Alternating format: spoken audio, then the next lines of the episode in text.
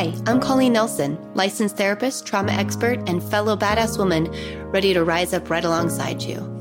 This podcast, Let the Rest Burn, is for the woman who has ignored, attacked, or even silenced her inner voice because she thought it was broken and needed to be fixed. It's for the woman who is ready to rise up and fully step into her desire, her joy, her full power, and make the impact she was destined to make. For the woman who cannot stand one more second waiting, watching, and witnessing the world crumble and is ready to rebuild and expand into a better future. For a woman who is so done trying to fix the world, she decided to start with healing herself and she let the rest burn. Hello, and welcome back to Let the Rest Burn. I'm here with a good friend and colleague, Kelsey Van Kirk. Kelsey is a writer, speaker, life coach, and host of the Better Life Project, a popular weekly podcast dedicated to showing women what's possible and inspiring them to take action to change their lives for the better. Whether you're looking to start or grow a business or make changes in any area of your personal life, Kelsey is here to help you unlock the clarity, courage, and confidence you need to build the life you want. She and her husband, Andrew, live in Charleston, South Carolina with their four young daughters and a Siamese cat named Coco. Hello, Kelsey. Hello, Coco. oh, Hidden little that- friend secret. I Coco know. is Colleen's nickname and It also the name of my cat. it's, it's perfect. We bonded over that originally. Kel- Kelsey and I we met on in a mastermind with with Ashley McDonald, and it has been such a privilege to get to know you over the last six nine months, six six to nine months, Roundabouts Something like- there. something about that. But we went on a, a retreat to Tulum uh, this last year, which was wonderful, and just got to really get closer and have lots of deep conversations. And I'm so excited to have some of those conversations on here and talk about some of those hard pieces we talked about. But what I love about Kelsey is she is actually like my little guru in my back pocket for helping me get clarity on all of my crazy harebrained ideas that I put out there. You're like, the Take them. guru. yes, you you put it into like clear knowledge that I can actually digest and give out to the public so they know what I'm talking about. So I'm very excited to have you on today, Kelsey. Oh, I'm excited to be here. This is so fun. Mm-hmm. Okay, so Kelsey, what I've been asking my guests as I'm, you know, diving into this new podcast here is I love how each and every one of the women that I have on here are living on their growth edge. You are living to the fullest expression of yourself and then some. And I think this is a journey. It's not like a destination. You didn't just arrive here. But what have you had to really face? What are the hard things that you've had to face? And what did you have to burn, whether that be stories, relationships, experiences, in order to get to the full self that you are today? That is what Oh we'll my be gosh. talking about. Yeah. Such a loaded question. Such, Isn't it? I mean, a loaded, a loaded couple of questions. And it was so funny because thankfully you asked me these questions in advance because I need time to like chew and and marinate and like think about it, right? Um, and it was funny because as I was thinking about it, I was like, holy crap. It'd be it'd be really easy to just kind of throw out easy answers, right? That come off come off the top of your head off the surface. But like really, as I was sifting through it and looking back over the entirety of my life, it was like kind of a cool opportunity, unexpected opportunity actually, to look back, like I said, over the entirety of my life and and evaluate like all the people I've been, like all the different Mm. versions of myself that I've been every step of the way and and all the things that I've had to burn along the journey. Yeah. It's just not something I've ever really intentionally consciously thought of before. And there's a lot. Like there's a lot, a lot. And I think, yeah, something that you and I have bonded over a lot in the last several months is really kind of going deep fast together to explore what some of that has looked like in in recent months and years in particular. So um, I think in general, and I'm even going to pull up my notes because honestly, I don't trust my mom of a million children brain to remember all of the things. But you know, I think that one of the things, the biggest things that comes comes to mind is is fear. And I think that that's something that we can all relate to. That's actually been kind of a subject I've been diving into just a lot in general recently in my personal growth, my introspection, is how much like every challenge, every hardship, every obstacle, everything that's felt hard or difficult in my life, or every problem I've faced either with like fully stepping into the things that I want to do in my life or ways that I've held my back myself back. It's all always been rooted in some kind of fear. And one of the big things, so part of my background and story is that I was born to an unwed mother at 19. She had been dating a guy for like two weeks, got pregnant with me. Um, he ultimately decided not to stay involved in the picture. So it was just me and her for the first couple of years. And then she met my stepdad when I was two, and they got married when I was three. And so he's the dad that I always knew. Um, and he ultimately wound up adopting me. But uh, I I knew from like a really early age about essentially all of those circumstances. Um, mm-hmm. And so that was really, really kind of foundational to my entrance into the world. Obviously, there's, you know, as a trained professional trauma expert and therapist, there's a whole crap ton of like even epigenetic trauma stories, things like that, that kind of run in the fam- the women on my side of the family. There's just yeah. a lot, right, surrounding my entrance into the world. And then on top of this, I kind of internalized this belief that, you know, my like there must be something wrong with me, right, for my father to not want me. Was mm-hmm. the message, right, that I internalized and believed, and then and then my my dad who adopted me he's wonderful but also had a lot of relational kind of deficiencies himself so my experience growing up with him was he was just very distant and very kind of mm-hmm. um, just not super present so therefore is kind of another iteration of me feeling like i was not worth showing up for and so that's just kind of the message like the the yeah. core internal message that i grew up um, filtering everything through. It's the lens that I filtered how I saw myself and what I believed about myself. And it now looking back, I can see how that colored every aspect of how I have shown up mm-hmm. in my mm-hmm. relationships with myself and my relationships with other people, um, and how it really drove a lot of. I have been driven by fear most of my life fear of rejection, fear of abandonment, fear of what other people will think, fear of not ever being able to get the love that I desperately wanted, but essentially I felt like I didn't deserve because the men in my life didn't show up for me right and so yeah. i internalized just this belief system that um, that i was not worth showing up for which then kind of led to this cascade of me proving that to myself for years mm. and years by abandoning myself in in a host of different ways so I mean, that's led to all kinds of different things, and we're going deep fast, right? But um, all kinds of different things, just self betrayal and winding up in relationships where that kind of dynamic played out a lot. And so, fast forward, I got married right out of high school to my high school sweetheart. Um, and part started popping out babies. So we had four kids in five years. So I was married at 19, four daughters by age 25. Yeah. And on the one hand, it kind of was like this perfect little life, like this perfect yeah. little fairy tale magical life that I built for myself. Because really, like, I was trying to create what I felt like I missed out on in a lot of ways. Right. I was trying to to create this perfect man who would sweep in and mm-hmm. and be what I needed, what I felt like I wanted and needed. Um, and the problem with that is that I, I painted him into something he was not actually, Correct. which wasn't fair to me and it wasn't fair for him. Right. And then I brought these sweet babies into the world and oh my gosh, they're one of the best things I've ever done in my entire life. And they are magical and wonderful. But also that was part of kind of this fairy tale that I was creating.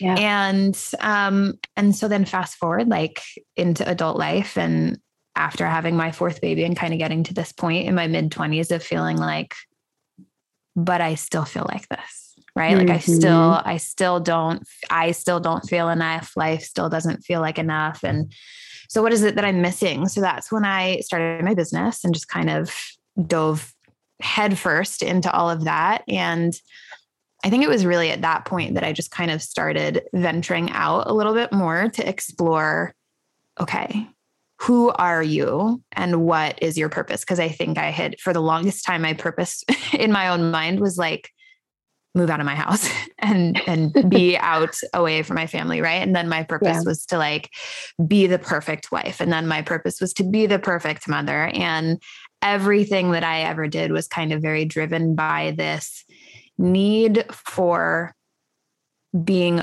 good enough and perfect enough. And if I could just be good enough and if I could just be perfect enough and meet up to everybody's expectations or exceed everybody else's expectations and be that girl that other people saw and were like, oh my gosh, how do you do it all? And I was literally, yeah. I was that person for a long time. And it was exhausting, mm-hmm. exhausting. Right. And so fast forward a few years, I want to say 2018, 2019, I started really struggling with some health issues. And honestly, I really think I just kind of reached my breaking point, like physically, mentally, emotionally, spiritually, relationally. We had um, just kind of some relationship crap hit the fan in a lot of ways. And my mental health had just deteriorated a lot. And I think just on all fronts, like I wore, just got worn out mm-hmm. like completely worn out and kind of came apart a little bit. And and it felt like going through hellfire in a lot of ways, which it was. And also it's like walking through those kinds of experiences. I remember so, so vividly like everything was just coming to a head. All of these beliefs, all of these mm-hmm. lies that mm-hmm. I had just let like hold me down and kind of keep me in this prison were crumbling around me and it felt like my life was crumbling and that was so scary and so i mean just that scary. And um and it didn't feel right. I was you know and so uh, everything kind of intensified at that point and was like see this is proof. This is proof. Like this is what was always meant to happen. You're not enough. You're not i mean it got like dark and scary and whoa um many many many times. And then but i didn't break right? I didn't break. I actually, honestly, walking through all of that and deciding to not throw the towel in on my life, on my marriage, on my family, on my kids, on my work, on myself, um, and choosing to get up and essentially start putting myself first um, was kind of how step by step I worked myself out of that place. And so in the years since, it's been probably about three years, I guess, a three year journey of of essentially saying enough's enough with old Kelsey and old life and all, you know, not in a way that's like it all was valuable and none of it was a waste. And I have so much love and care and empathy and compassion for that girl. And also, I am so, so grateful for everything that she went through and for the fact that she did not give up because it it's led me to be able to be the woman that I am today, a woman mm-hmm. who sees and knows her value and her worth and her strength because she's fought for it. Mm-hmm. And she mm-hmm. now recognizes it and shows up every day and prioritizes the things that that she needs to prioritize that I need to prioritize because it's me. Um, and that feels so good. And it's cha- like, I mean, it's changed my life it's mm-hmm. changed my life it's changed my marriage and it's and i know it like it's changing things for my four daughters which is huge that's a big big part of my purpose and mission and coming alongside other women to to show them what's possible right because yes. i lived so much of my life dreaming about what was possible but through this like fairy tale fake not real lens mm-hmm. right and what i feel like i've finally swapped that out for is like this actual realization of what is possible for us when we are willing to look at the crap in our lives and the the lies that we've believed and picked up along the way and face those things. I was running from so much shame and so much pain and things that I thought would crush me, so I just avoided all of that for so long, right? And instead try to kind of put on this facade and lead with that in all the different arenas of my life and um not having to do that anymore is like it's freeing. It's so freeing. It's so mm-hmm. freeing. And just, and obviously, this is an ongoing evolutionary mm-hmm. process, right? Of just continuing to unpack and sift and, um, and become more of who we were made to be. But I don't know. I don't know if any of that made sense. I feel like it's probably a little bit rambly, but there you no, go. No, I love it all. And I have well, and, I, and I'm I'm going to pull from what you said. I'm glad you you walked us through the journey because now we can go back into these these places within the journey and, and kind of highlight these moments. Now, as a, as a trauma therapist, I think one of the things I always like to do is kind of open up this experience that we've had and and look at it for what it is but from a lens almost almost from an internal lens. Like what is my body and nervous system doing versus what is my thought and my ego and my frontal cortex doing? Because they're two different experiences of the same event and this is where we get really shamey this is where it's the like i should have known better or i um you know, I chose this, or I kept choosing to abandon myself over and over and, and over again.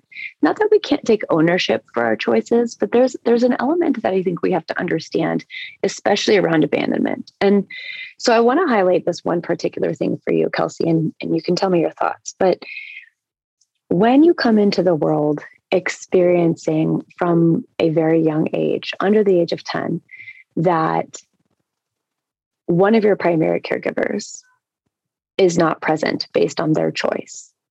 And without any like depth or understanding or emotional awareness around it, as well as then being introduced to a second caregiver who is emotionally neglectful for their own, you know, stories and reasons.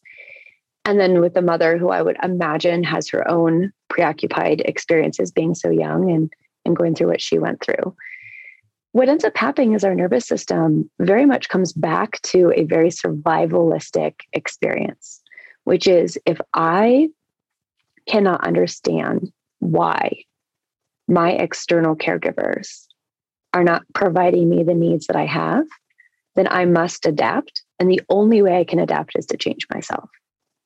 Because you can't at that age change your caregivers, right? So your hindbrain, your nervous system makes a decision very early on. I'm going to adapt to make sure I survive this world, to make sure I get food and shelter. And there's just the very basics, right? And as we get older, it turns into the, I think, the perfectionistic monster to a degree, right? People will only be there for me and meet my needs if I'm perfect. And this was probably reinforced for you in achievement and in different moments where you were the good girl and they showed up and they admired you and they gave you like a little scrap of love. But what we're really craving is much more complex. And a, a, true sense of belonging is being able to be both good and bad, both messy and put together, both imperfect and perfect and be loved through it all, be held through it all. And so we chase and chase and chase. And what ends up happening is our body actually tries to recreate our original trauma to have the ending turn out differently. So, this is where trauma bonding happens, right? Where we are looking for people who are similar to or in line with some of our primary caregivers or the ones that originally created that wound because we want to redo it. And this is not a cognitive choice. This is not something we're walking around deciding in our brain. This is our nervous system literally being sexually attracted to, aroused by, interested in, and intrigued by people who remind us of our original caregivers, even in just the slightest sense.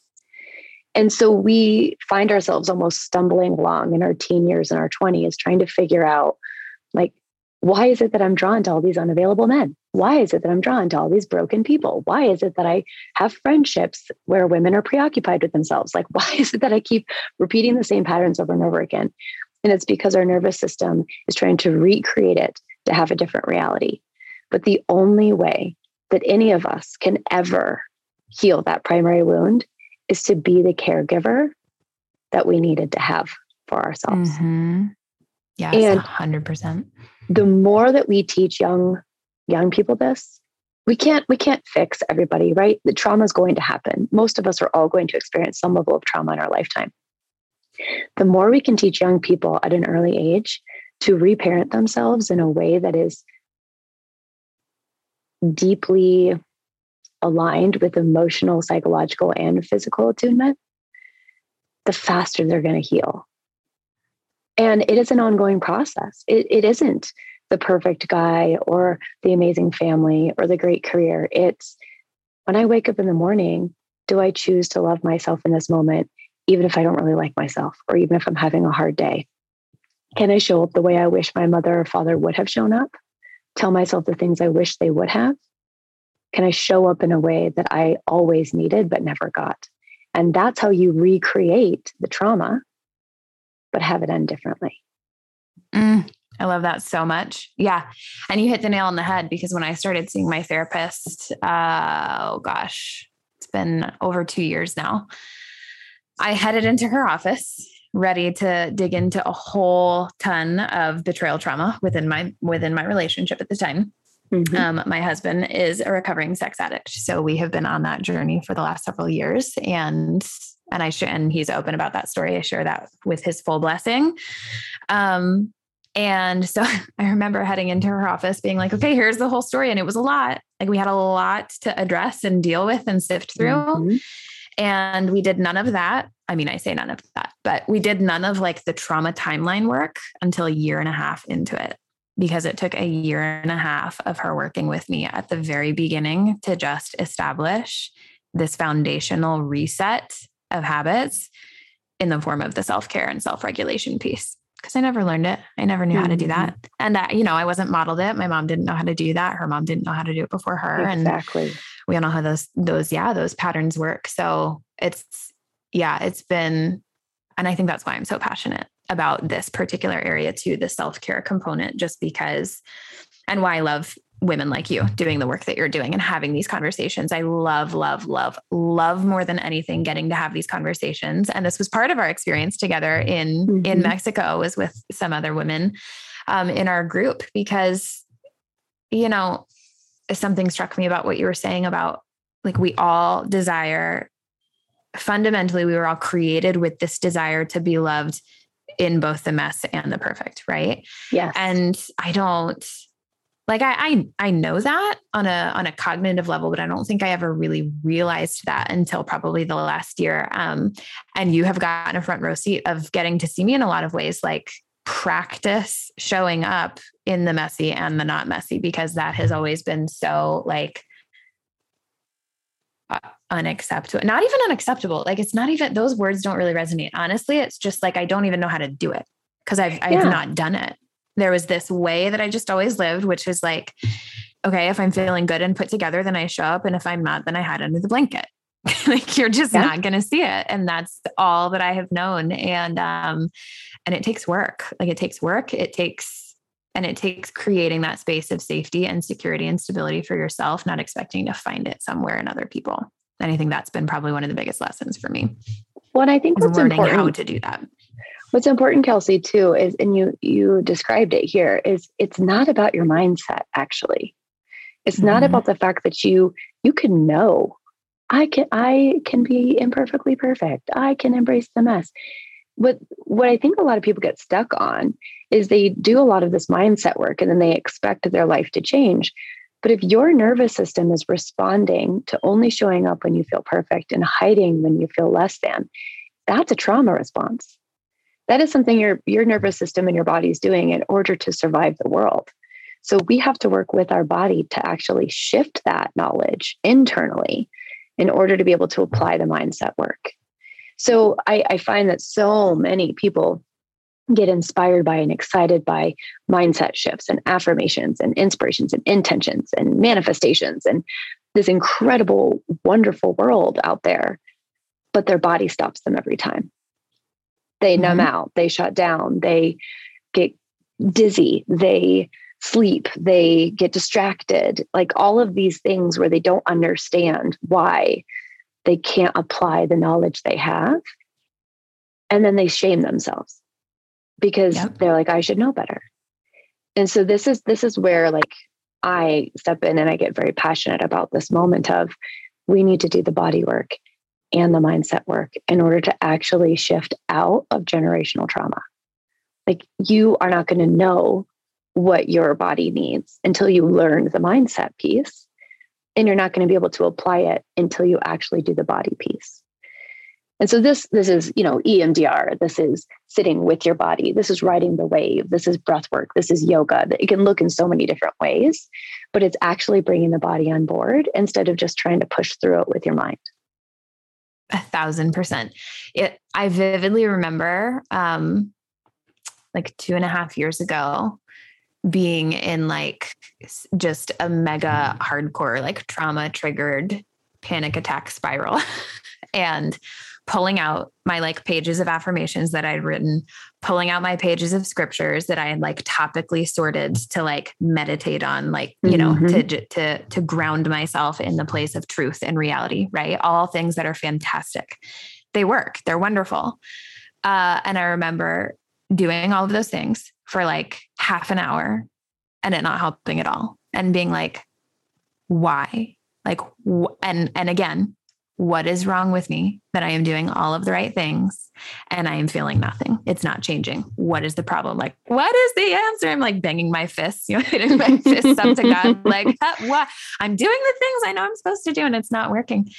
And, um, and I don't remember how that that's the last of the memory, that memory. So I don't remember how, you know, what I essentially ended up doing. But um, in working with my therapist, incorporating the breath work, incorporating the mindfulness practices, and going through the body. That was 100% the missing key for me. And even things like, you know, we've talked before about, um, so lots and lots of body things, right? Lots of body things, chronic pain, fibromyalgia, autoimmune disease, all these things that I just associated with like, oh, I had lots of babies when I was young. And so my body is like tired and breaking down early no, that doesn't even rationally, logically make sense. That's the only thing I could figure. Uh, and uh, somewhere along the way, I ended up, I am a big researcher. I love learning mm-hmm. all the things and exploring and researching all of the things. So, somewhere along the way, when I was doing some research on the fibromyalgia, I wound up coming across some studies that indicated like a lot of chronic pain, a lot of autoimmune diseases, things like that have their roots in trauma. And then I went down the rabbit hole of like, body keeps the score and, you know, all the things. Yep. And yeah, that has been, I just, I can't even ex- begin to explain. Like, I get really fiery and annoyed um, when, kind of like you said, when we don't take this holistic approach. Yeah. To changing or healing or growing in any areas of our lives. And it's so, I mean, honestly, it's just very kind of Western. I think it's a very Western thing to like break everything up into its individual parts and try to address the individual components and parts. And for me, even, you know, we've talked a little bit about my faith and growing up in a conservative Christian faith background, um, which I still am a conservative Christian um, it looks a lot different than mm-hmm. how I was mm-hmm. raised, right? And what that looks like. And, and it's so much healthier, I think now. Um, there's a lot of just kind of detoxing and unlearning to relearn for myself that needed to take place. But even with that, I remember um, there's so much of mental, emotional, and physical, and even relational health that is like, okay, if your body is sick, you go to the doctor. If if you're struggling with, I don't know, I don't, like if you're struggling with your faith, if you're struggling with doubts, if you're struggling with fears, okay, go talk to your pastor. If you're struggling with like low moods or or I don't know, ideation thing, like then go to the therapist. Just a lot of division. And I just felt like in my experience that created a lot of confusion and a lot of isolation, right? Because it's like, okay, mm. where do you go? And why can I not find something or someone to like wrap all of this together? Um, so that, again, that's why I'm really grateful for how much more how much more normalized this conversation is taking yes. the, uh, the holistic approach to and that's why i'm passionate about kind of incorporating that into my work and really just making sure that people will know that women specifically know what again what is possible like it is possible for you to not stay stuck hating yourself or thinking that you're broken i think we really live in a culture that has made millions upon billions of dollars by selling by playing on this internalized belief that so many of us have that we're broken fundamentally as women. And um and reinforcing that by selling us all these different ways to well if you just do this then this will fix. And if you just do this then this will be the fix. It's like no we don't need fixed. Like i didn't need fixed. My body doesn't need fixed. My mind doesn't need fixed. Healing in my mind is different than fixing, right? And bringing, I don't honestly, I've really, really enjoyed the word res- restoring, like restoration, mm-hmm. almost even more so than healing, right? Because yes, it's healing, but the, the idea of restoration is like oh, restoration means being brought back into like the wholeness and integrity that mm-hmm. I was mm. created with right? Yes. Yeah. And it's just there's all these different ways that we get bumped and bruised and kind of damaged a little bit. I, I hate that word, but you get the idea. Yeah. Um, so just it's it's felt like this this journey of coming home to who I was meant to be and being restored. But also to be restored, I think sometimes you have to go through, like sometimes mm. you have to mm. re-break or reset the bone in order for it to heal properly the way that it was mm-hmm. meant to and that's really really painful. So it's not been all like roses and sunshine and butterflies and unicorns but um oh my gosh it's worth it. Doing this work is really really worth it for sure. I think that's what i'm hearing that you burned the most is that you can avoid the hard stuff the belief that if you're perfect enough that the hard stuff won't get you. That kind of almost surrender to the mm-hmm. reality that hard stuff will happen and the way that we respond to it can change. Yeah. These these are the pieces that i think that story that you burned and then you turned and you faced it. Like you faced it head on you looked it right in the eyeballs. And it's like oh so i can face this absolute ultimate fear and at, at that point is when i have a choice but if I'm running away or I'm avoiding or I'm running by this story that my nervous system has created that isn't true anymore, I'm not actually in choice. I'm in reaction.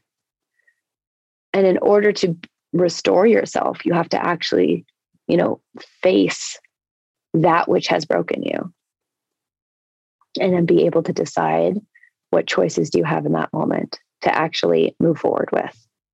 Oh yeah, and you hit the nail on the head with the choice piece because that's if I had to sum it up, I mean, you just did. You just did beautifully.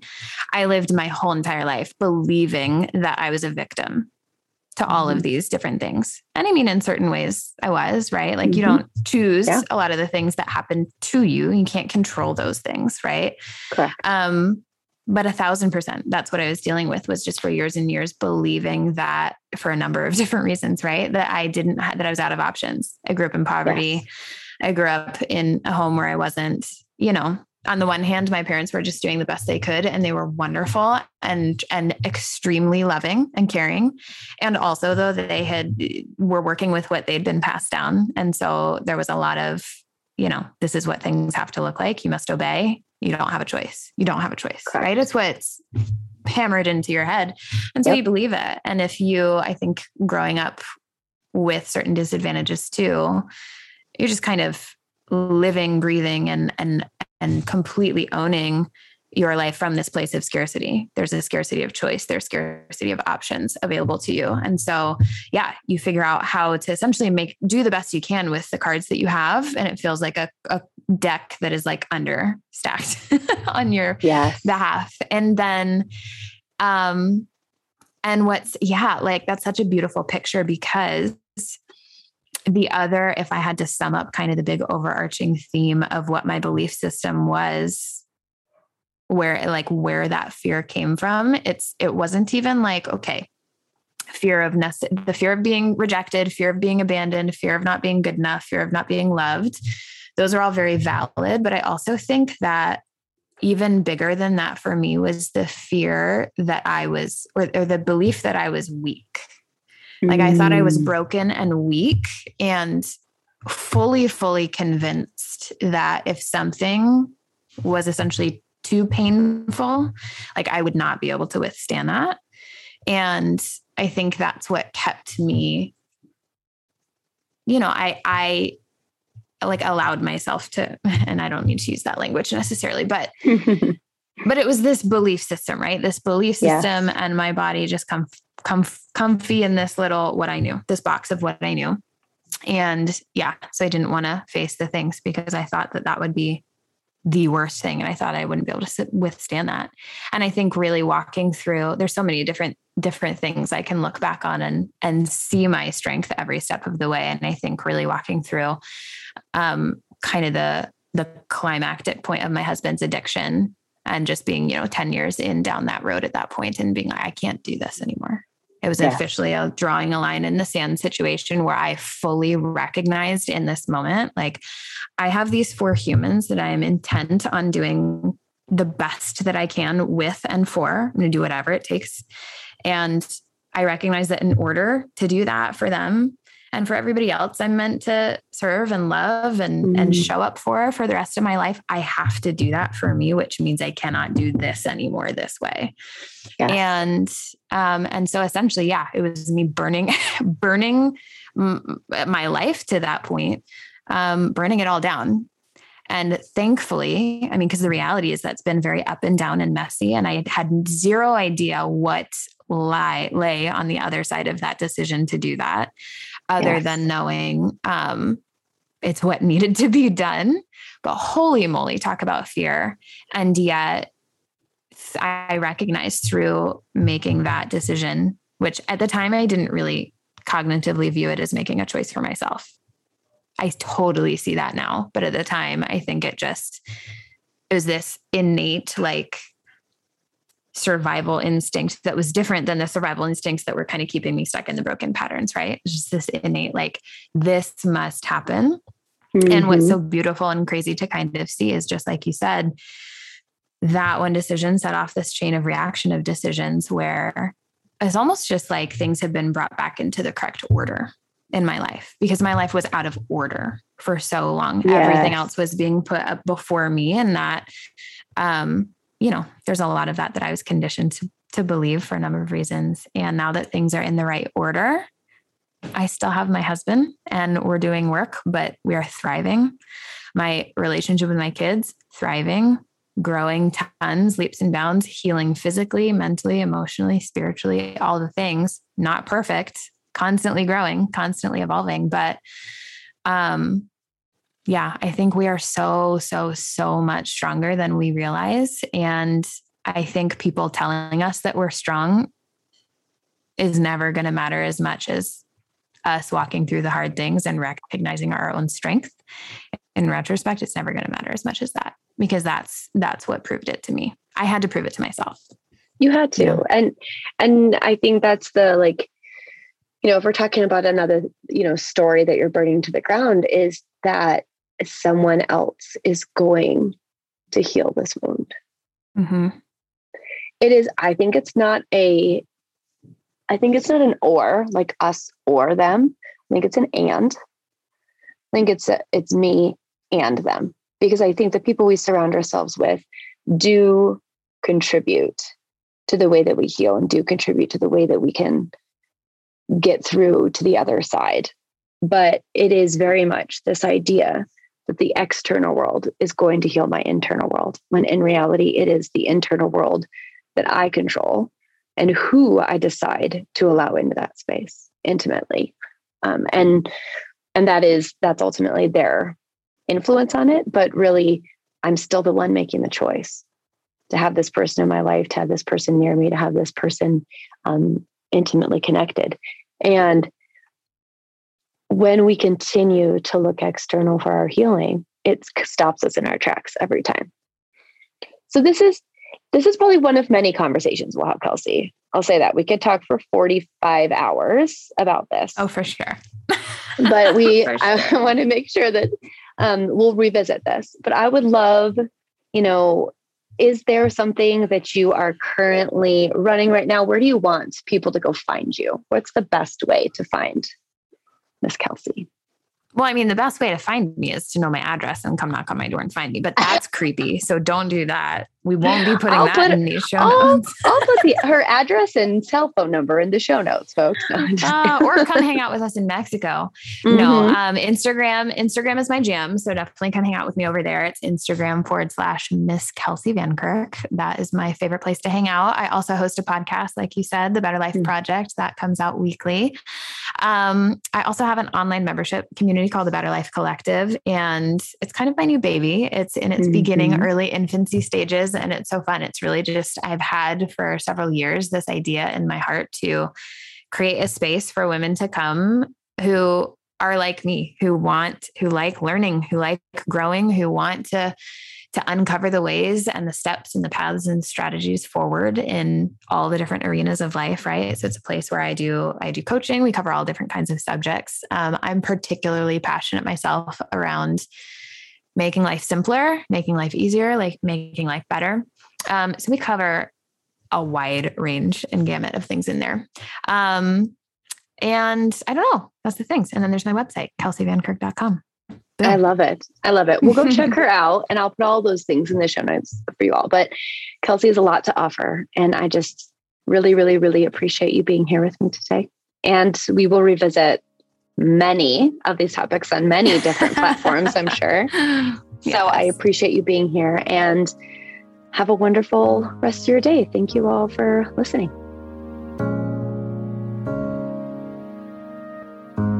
Thank you so much for listening. I appreciate every single second that you chose to set aside for you and the impact that you're going to have on the world today. To be inspired, to be seen, and to hold space starts with the very actions we take with ourselves. Look at the show notes for more information. Like and subscribe, and share with friends if you feel inspired to. And as always, let the rest burn.